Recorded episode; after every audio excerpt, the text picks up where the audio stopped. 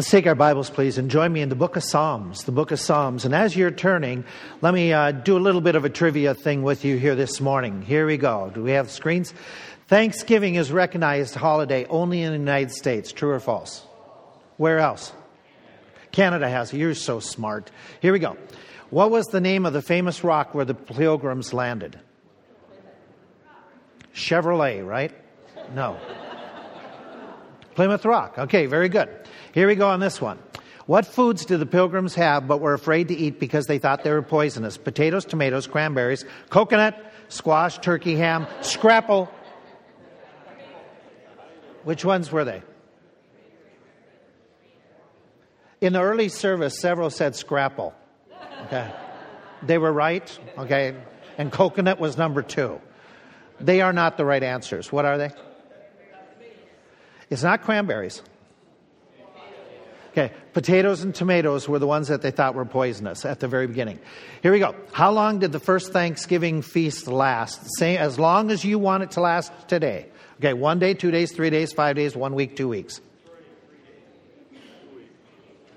You want two weeks. Yeah, absolutely.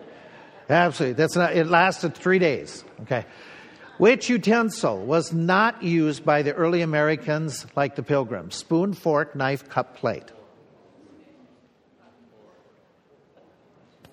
It's not the, it's not the spork, okay? It was the fork. Here we go. Which state raises the most turkeys? Minnesota, North Carolina, Arkansas, Indiana, Missouri, Virginia, Pennsylvania. so one of those. It's one of those. We're talking the animal, not the people. Which one do you think it is? Virginia? No. Pennsylvania? No.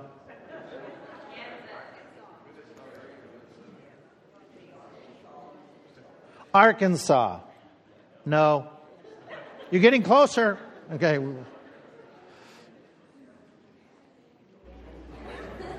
You don't know? You don't know? Again, I'm talking the animal, not the people, okay? Here we go. How many Americans think leftovers from Thanksgiving are better than the original meal? Before we do the national poll, how many here? The leftovers are great. Yes? We are not the national poll. Okay. National poll, what do you think it is? 80%. Okay. 80%. Here we go. Which president was the first one to call for a national day of Thanksgiving? Washington, Jefferson, Jackson, Lincoln, Roosevelt, Reagan, Obama. It goes all the way back to the very beginning. It's Washington. Okay, Washington was the first one to call for it. Okay, in fact, it didn't become an annual, supposed to be, until Lincoln came in, and it was Sarah Josepha Hale who was the woman who strongly encouraged Lincoln to make this an annual national holiday. She was famous for what other, before she did this, what thing she wrote was it the first draft of the Emancipation, the key to Uncle Tom's Cabin, Dixie, Our Hope for Women to Vote, Black Beauty, Frankenstein, or Mary Had a Little Lamb? Mary Had a Little Lamb. Absolutely right. Which president is the only one to never encourage a national observance of Thanksgiving while in office? In fact, he refused to do it.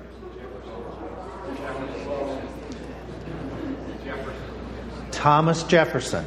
All eight years, he, he said he would never declare the National Day of Thanksgiving. Understand, his was because of separation of church and state, but it's not that he's un, unusual. There was a survey I was listening to on the way home from a visit the other evening, and they were talking about getting a survey of people who think that we shouldn't even bring God into Thanksgiving that God should be left out of Thanksgiving. And the majority of people responding, some like 52% say God has nothing to do with Thanksgiving. In fact, God had everything to do with Thanksgiving. It was the reason that was first brought in as an American thought, as American day of observance was to give thanks to the Lord.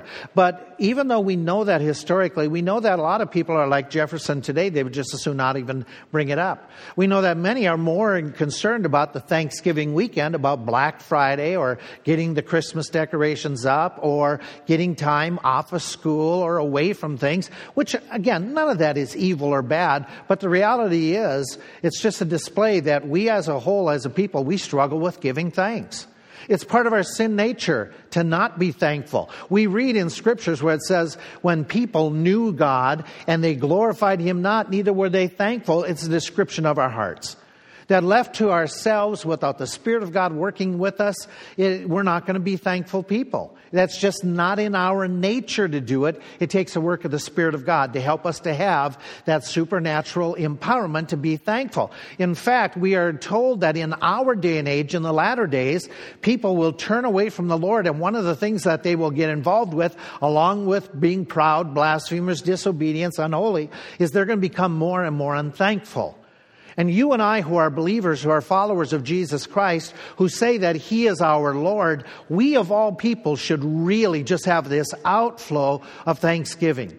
In fact, when we were in the book of Colossians the last few weeks, we talked about this, that we are commanded to let the peace of God rule in your hearts and be thankful. Every single one of us, this is something we're to be working at. We're to be being showing in our lives. In fact, Paul wrote that he assumed that as believers, while giving thanks always for all things, this would be a part of our makeup, part of our worship, part of what the Spirit produces in our hearts. In fact, we know this is the will of God for you. The will of God for you right now in this age that you're living in, that I'm living in, in this period of our life, no matter what we're experiencing, this is the will of God that in everything we give thanks. And yet, we don't always do that. We let COVID, we let limitations steal our joy. And of all people, that ought not to be us. It ought not to be us to let finances, to let school difficulties, to let problems in society, to let elections rob us of our joy. We should be people who are giving praise. In fact, that's what Psalm 100 is all about. Psalm 100, if you go there here this, with me this morning, it's called the Old 100th. It was one of the most favorite Psalms of the pilgrims when they first came to America. They made this one of their classic readings that they would do on a regular basis whenever they gathered to worship. It's a beautiful Psalm. It's a very unique Psalm. It is the only one of all the Psalms that is specifically entitled a Psalm of Thanksgiving or a Psalm of Praise. Now, uh, don't, don't get me wrong. The Psalms are filled with thanksgiving. They're filled with praise, but this one was designed designed to be used in corporate worship as a group gathering and saying, We are going to give thanks. Within this psalm, as you go through, there are seven different commands in the Hebrew language. And all of them combined, they form and they help us to understand this psalm, what God is trying to communicate to us. What God is doing is saying that when you get together, and this is the understanding of this psalm, is that it was a call to worship. It was a gathering of the Jews at the temple, at the tabernacle, even in the synagogues, or even as families when they would gather, that they would read this psalm and they would exercise what it's talking about. The seven imperatives are talking about praising the Lord, giving praise. But as you go through, through, two answer, two questions are answered in this psalm. And the two questions are really important for us as we wrap up Thanksgiving weekend to look at. As we look at this psalm, what it does is it tells us how to give thanks to God. In fact, this is God speaking to us and telling you, this is what I expect of you. This is how you're to do it. I, I, don't know about you, but whenever I started a new class, whether it been in high school or college or in seminary years, one of the things I wanted very early on was the professor to tell us, the teacher to tell me, what do they expect from us? What do they expect for work as far as reading or papers or tests? And what would they be looking for on this test or on this exam? Know, what's your, what, you know, what's really important that we need to be remembering? Well, this is God speaking to us and saying, this is what I consider really important for you.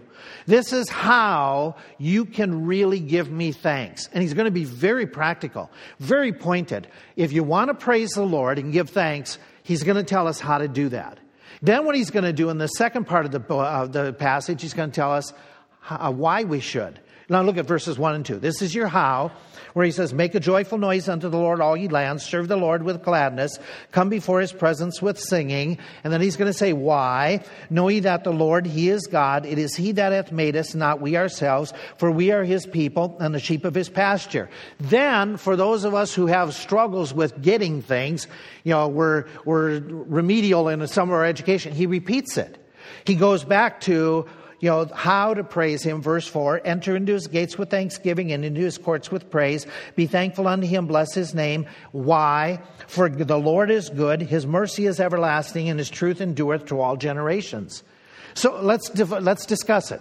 Let's look at those verses broken down. How are we to praise the Lord? Very simply, and I'm going to use for sake of alliteration three terms that are taken from this or are implied from this. Number one, we're to shout to God. We're to shout to God. He says in this text, make a joyful noise. It's the idea of something that's loud, that's exuberant. It has this idea of being thankful unto Him and bless His name. Literally, the root of the word has the idea of throwing praises at somebody. When the ruler comes in, giving a cheer for him. It's the idea of being enthusiastic, excited. Now, it doesn't mean we're supposed to all of a sudden go to that point where we're ecstatic and out of control and we have no composure and we're just screaming and yelling and making just nonsense instead of sense. That's not what we're talking about. But rather, what he's talking about in this passage is that we are to verbalize our praise. We are to express our praise. We are not supposed to be keeping our, our faith, our joy silent and hidden that nobody knows it. God wants us to express praise to Him. God wants us to talk about Him, to Him, giving Him thanks. You as parents, you do this to your kids all the time. When the kids all of a sudden they get something from somebody or somebody compliments them, you say to your children, you want to hear them say thank you to that person. Well, God in heaven wants to hear you and me hear us say thank you, to give him praise. The idea is to do it with joy. Sing praises, shout with joy, not just, okay, I gotta be here, I gotta do it, but rather to be involved with it. And it's a command that applies to every single one of us. So we're supposed to be verbalizing, expressing our joy. One writer described it this way. He says that our thanksgiving is to interrupt the dark night of the world with the fireworks of praise. Isn't that descriptive? That you are living in a world that some of you feel absolutely separated, stagnated, really repressed at this moment. And instead of being overwhelmed by that, you're to be overjoyed to the point that you are displaying a different attitude than anybody else. That you are giving God praise and glory and giving Him worship and exalting Him even in the midst of difficult times. We're supposed to be shouting our praise. Then He tells us a second what he's looking for service. He says in this passage, serve the Lord with gladness. Now, when we go back to the original idea and say, what's that word mean? Well, obviously, God is pleased. God is looking for us to serve Him. But what does it mean to serve? Sometimes the word is translated worship. Sometimes it has the idea of kneeling down before somebody, bowing down to that individual, being humble and being adoring towards that individual. Sometimes it has the idea of doing things actively, being involved with serving Him, doing His bidding. And so we say, okay, which one is it? It can be both. It is translated, it's interpreted at times as both those ideas humbly worshiping God, serving Him by serving others. Isn't that what Jesus promoted? When he says that some are going to be rewarded because of their service to me, and they, when I was naked, you clothed me, when I was hungry, you fed me, and we'll say, when did that happen? When you saw others and you helped them, you were serving me. So when I go into my mind, I say, okay, how can I serve the Lord? That's one way of showing my praise, my gratitude, doing for Him, pleasing Him, obeying Him. What types of things does He tell me to do? Well, in the New Testament, we have all kinds of things using your spiritual gifts within the local church. The idea of praying for others, the idea of sharing the gospel, the idea of being entertaining the visitors, the, those with hospitality, the idea of submitting to your partner, to your parents, the idea of obedience and, and saying, I'm going to show my dedication to the Lord by baptism. It's all of these plus many more that he says, when you come before me, and I invite you to come, when you come, speak your praises. When you come, show your gratitude by, by in getting involved with serving me and serving others. But I want to add something. Look at the phrase, serve the Lord. He adds something to it. What? Okay, with gladness. With gladness. Attitude is so important. It is so easy to go through rituals, to go through routine. It is so easy to show up at 10:30 for church and then to sit here. But to do it with mechanics, to do it with obliga- obligation, to do it with no joy. And he says, No, no, no, no, no.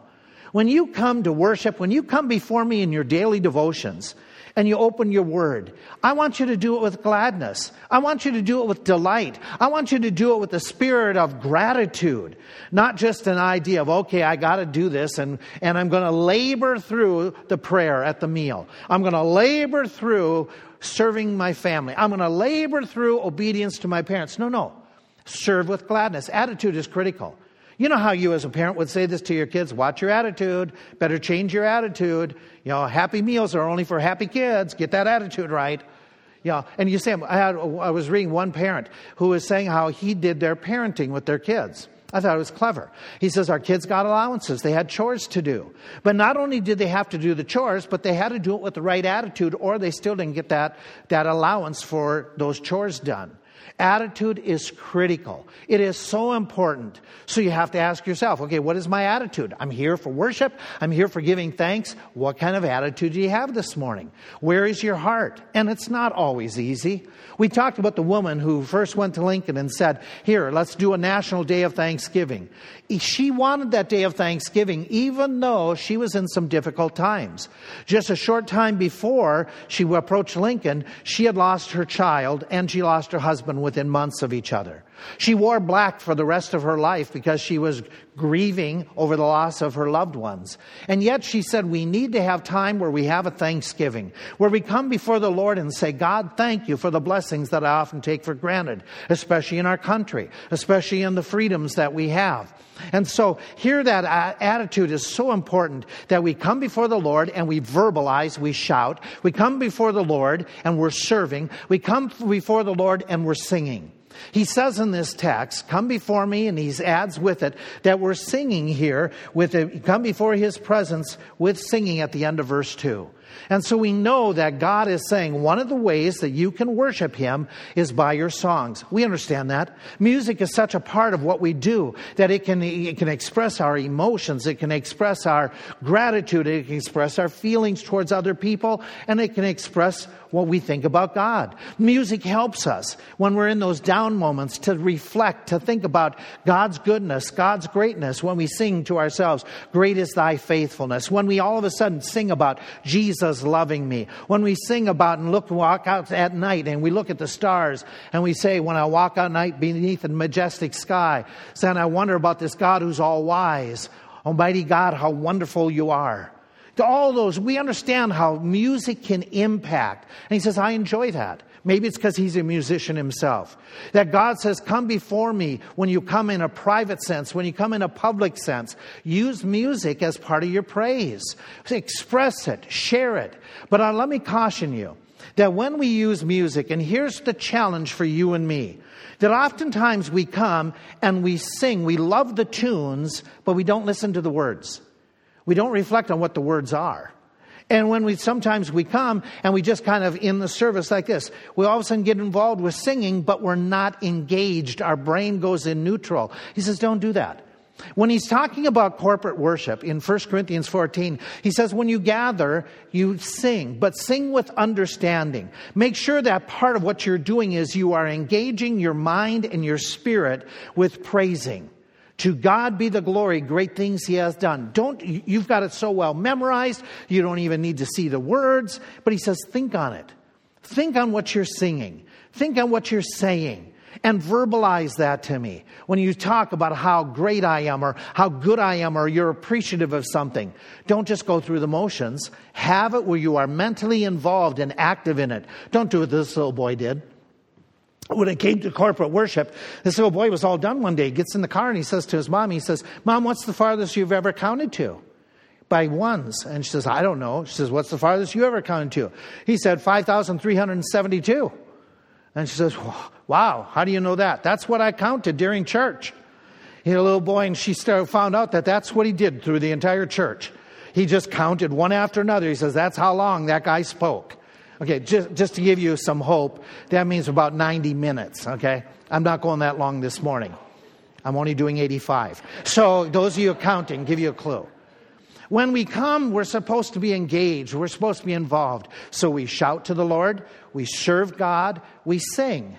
And so I challenge you when you give thanksgiving, when you come for worship, when you do it at home, but let's talk corporate worship. When you come, come with the spirit of you want to give praise to God. Come with an idea, I'm going to be engaged in singing. Come with the idea that I'm going to serve the Lord in my spirit and then as well serve other people.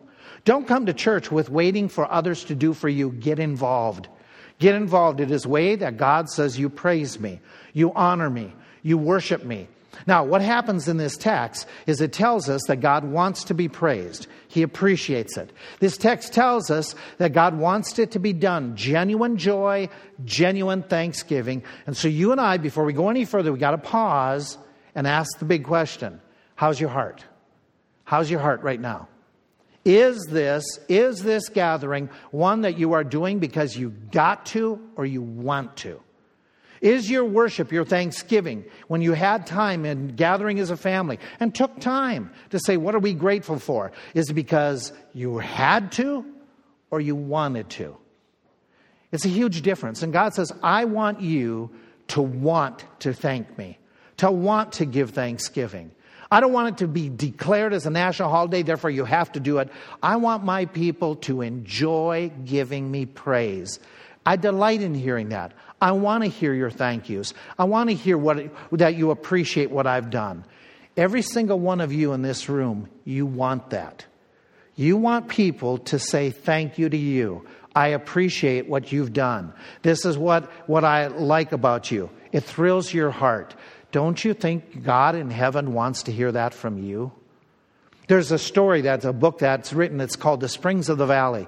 It's one of those books like Pilgrim's Progress where it's a spiritual parable. And in this story, the hero of the story is walking one day, and as he's journeying along, comes across a barn. And in this barn, there's a sign that says, you know, all the seeds of temptation. And he goes in to see what's inside, and he sees all these different bags of seeds and each one of them is marked with all different types of temptations. But he notices that there's one group of seeds, there's a lot more bags, there's a whole bunch of them, and they're entitled discouragement. And he's wondering, why is there so many seeds of discouragement compared to all the other temptations? And he asks the caretaker of the barn, he says, Why is it that the cronies who come in, the, the nymphs of, of Satan, that they gun, run out and they have all their different tem- seeds that they go and plant in hearts? And he says, Oh, the reason we have so much of discouragement, it'll grow in any heart. It is our most popular seed to plant to defeat people. And he says, Really? He says, Discouragement. He says, Yeah, there's only one place, one place where it won't grow. Only one type of heart and it's called A Grateful Heart. That author wanted us to understand that when we have a spirit of gratitude, we're strengthened to resist all other types of temptation because then we are humbled before God. With that gratitude, we are looking to God and saying, Thank you, thank you, thank you. And we recognize it's not us, it's Him. And we are more prone to resist temptation if we have a spirit of gratitude. Is that your heart this morning? Could God have written over your heart this morning, grateful heart? Well, if that's the case, then you, you agree with Psalm 100 that God deserves all kinds of praise. Well, we looked at already the idea of how we are supposed to praise God. Let's look at why.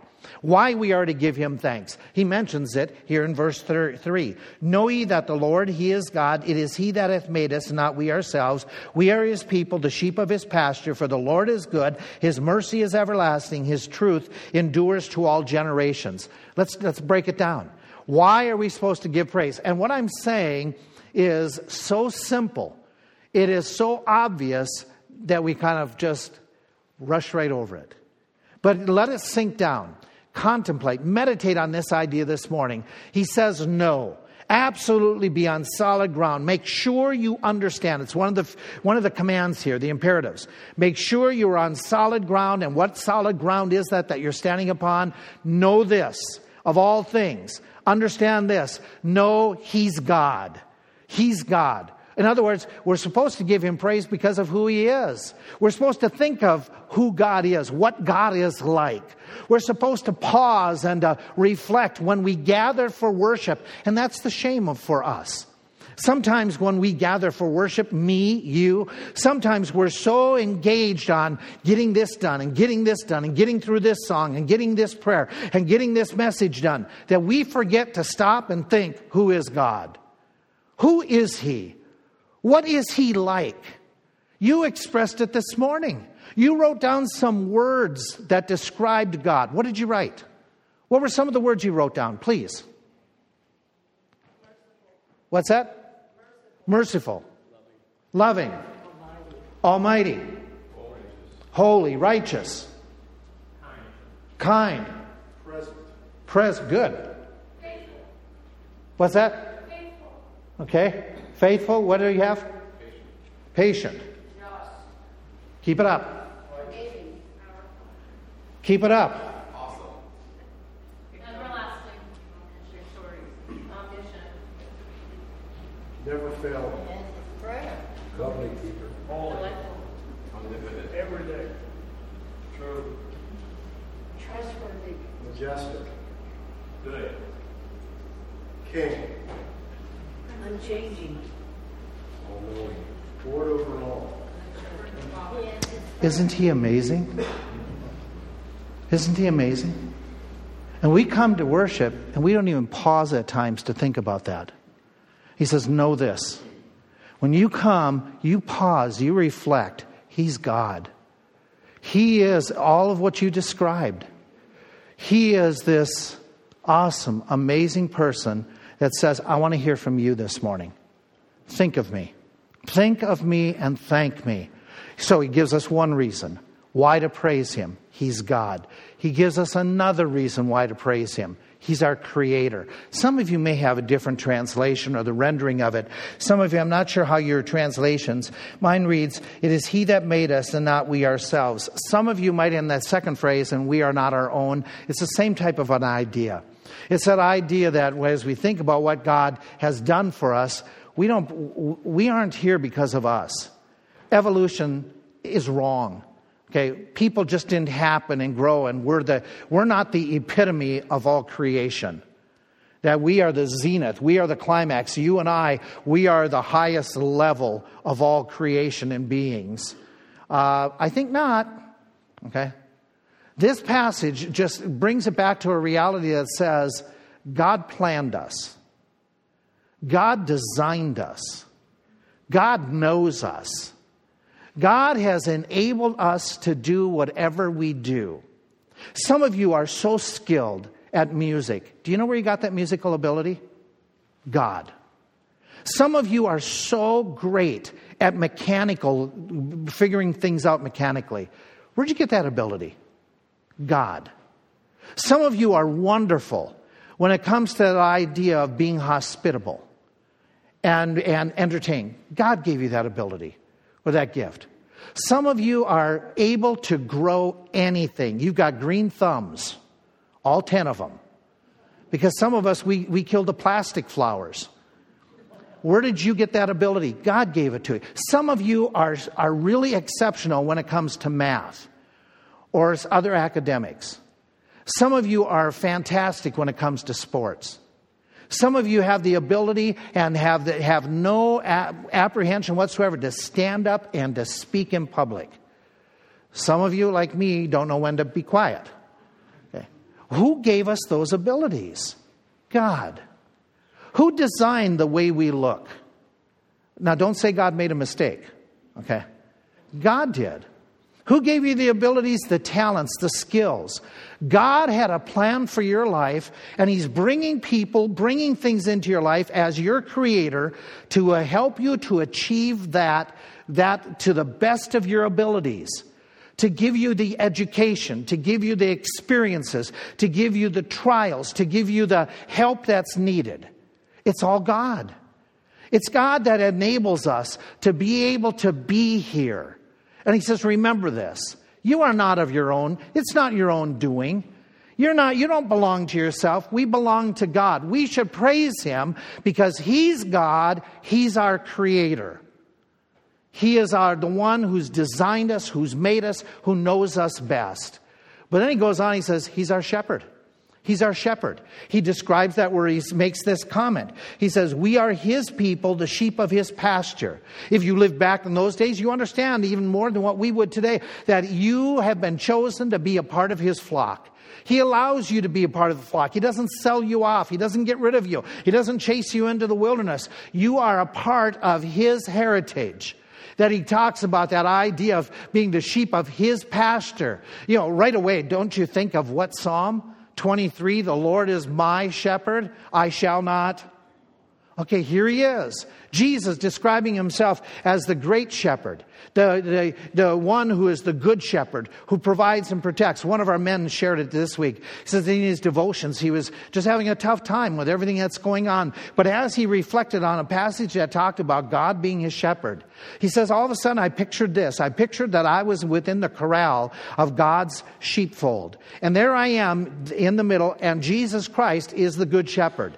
And on the outside are the bears, the wolves, the lions of our society, our times, trying to get at me, trying to destroy me. But the shepherd is protecting me. The shepherd is providing for me. The shepherd is watching me. He said it made a world of difference in his heart and in his spirit to reflect upon Jesus Christ providing, protecting, caring for him, that he is the one who cares for us. Think this through. The God who sits on the throne of heaven who controls all of creation, cares for you, provides for you. You say, but I'm only a teenager. You're one of God's flock. You are special to Him. God is watching you and caring for you and providing for you and bringing those experiences into your life so that you can become the best servant possible. You ought to give Him praise. You ought to give Him worship that He cares for you that much. You got to give him adoration that he's that protective. He's good. He's good. It makes a comment. He says, For the Lord is good. If you lived back in those days, let, us take off our shoes. Let's put on our sandals and go back 3,000 years. Let's sit in a society that says that there's all kinds of deities and all these gods, these spirits there's some, there's a God of the river, there's a God of the forest, there's a God of the mountains, there's a God of winter, there's a God of summer. There's a God of the pew you're sitting in, there's a God in the building that you're sitting in, there's a God of the parking lot. There's a God who manages your business. There's a God who manages your health. If you live back in those days, that's what you're hearing. You're hearing there's all these deities, all these little gods. And you, if you offend one of them, if you upset them in any way, shape, or form, what are they going to do? They're going to get you. They're vindictive. They're, they're cruel. They're, they're very jealous. They don't want you to give more worship to another one than, than to them. So if you don't do something right, if you offend them this morning, you step out and your car may have a flat tire because the God of the parking lot didn't like what you did. That's the world they lived in. That's the fear that people still live in. And he's already said, He's Lord, He's God. And then to get that foolishness out of their minds that the deities are vengeful and mean and cruel and always looking for somebody to slap down, he says he's good. He's not like all these other supernatural characters that you hear about. Our God is a good God. Our God is holy and just and loving and faithful and righteous. That's the God we worship. And he says he provides everything that we need. He gives us all the good. And he summarizes it in the book of James, where he says, Every good gift and every perfect gift is from above and comes down from the Father of lights. You listed off some of the things you are thankful for this morning. When it came to your house, the country, when it came to education, those all came from God. Every perfect gift is from above. It's by God's goodness. And we know that this good God, He never does anything that's against us. Well, it might be against what we don't want, but nothing that's going to be harmful to us in the long run. All things work together for good to them that love the Lord, who are called according to his purpose. That's you who are born again. Our God is good. Our God is loving. Our God is caring. Our God who knows me knows exactly what I need. He goes on, describes him even further. He says he's merciful. He says his mercy is everlasting. In mind is forgiveness, is grace. In mind is that idea of forgiveness of sin. And he's saying, give God glory, give him praise. He's not like some people who, over a period of time, the older they get, the more cantankerous they get, the more senile they get. Uh uh-uh. uh This God, he says, he is consistently gracious and merciful. This God, he never is, he's not like your phone or your iPad that has to be rejuiced or runs out of power. Not with this God, not with His grace. His grace never runs out. Aren't you glad that God is as gracious as He was in Old Testament, that He's still that gracious? Aren't you glad that when He forgave the woman at the well, that same grace is still available today? That it never ran out? Aren't you glad that the grace that forgave the Apostle Paul for murdering believers is still as potent as it was back then? Aren't you glad that Peter, who denied the Lord three times, who gave, who just, he was warned, and yet he gave into that temptation. Aren't you glad that that same forgiveness that sought him out and said that, Peter, you can feed my sheep, that he had a second chance? Aren't you glad that same grace is still available? In 2020? That's what we're supposed to be thinking about this morning. That's what we're supposed to be giving praise for. That Jesus Christ is as gracious to us as he was back then, to others who needed to get saved. That we are called to come before his presence by his grace. Story told by John Phillips, who wrote on this passage. And he wrote about that idea where he's talking in this text, where he says that we know the Lord is great. Enter into his thanks with thanksgiving. Why is that? Because he's good. His mercy is everlasting. He said he read of the, or, or heard of the true story of a little boy there in London who had a, had a goal in mind. He went up to Buckingham Palace outside the gate where they have those British guards that stand in their position. This little boy walked up one day and said to one of those guards, he says, Dad, I need to see the king. And the man didn't move. The guard just held his position. Little boy, he pulled at the guy's uh, uniform. The man didn't move. He kicked him in the boot. The guy didn't move. Finally, a police officer saw this little boy harassing the soldier and came up and said, Son, what are you doing? He says, I need to see the king. My family has an emergency. I need to see the king. And the police officer said, You got to go away. You can't be here. This soldier can't get you in. You, you can't see the king. Just then, a gentleman came walking up from one of the one of the vehicles that was stopped just outside the front there on the road. And the man came up well dressed individual saw this policeman talking to this little boy and asked what was going on. And the little boy turned to this man who looked real friendly and said to him i need to see the king. He said well why do you need to see, see the king? And the little boy explained his predicament whatever the crisis was. And that gentleman who was dressed in fine clothes, he said to the police officer, I'll take care of this. And he said, Son, you need to take my hand and I'll take you to the king.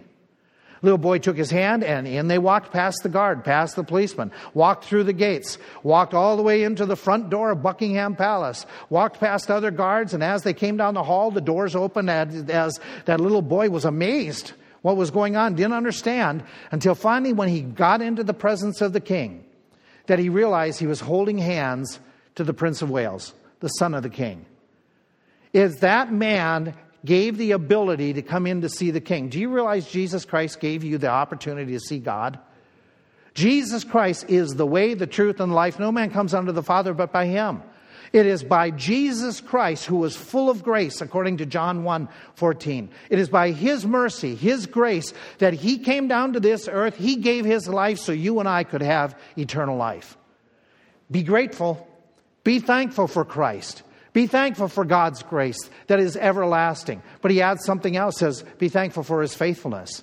God is faithful. Look how he wraps up this psalm. He says, His mercy is everlasting, His truth endures to all generations. Again, I remind you, God never changes or weakens in time. Our God is consistent. His word never changes. His promises, the ones you wrote down, They said, write two promises for which you're thankful. Those promises are valid. They come from God Almighty. You can cash them in at any time because He is faithful. Think with me. God is as faithful to you, will be as faithful to you as He was, throw a name in there. He was faithful to Daniel in carrying Daniel through his lion's den. He was faithful to Moses in enabling Moses to do the job that Moses was called to do. He was faithful to Elijah to provide Elijah's foodstuffs when he needed, even via a bird, via a widow. He was faithful to the disciples when they were in the middle of the boat, not once, but twice, thinking they were dying in the storm. He was faithful. He was faithful to the Apostle Paul, who was going around preaching, but he got arrested before the time he ever spoke to kings, and yet God worked it out, changed circumstances so that he was released from prison. He eventually gets a free trip to Rome, speaks before the Caesar's household, and leads many to Christ. God is faithful to those individuals, and he says, I will be that same type of faithful to you. He cares for you. He designed you. His truth, His promises are as good for the saints of old as they are for you today. Give me praise. Give me glory that I don't change, he says. Give me thanks because I am faithful. You put this all together, and what do you end up with? You got to end up at a spot where you say, Thank you, God. Thank you for being my Father. Thank you for being my God. Thank you for being the one who cares for me to know that you are always providing and protecting and, and moving in such a way. This is what he's calling people to do. All people to do, to give him praise, to give him glory.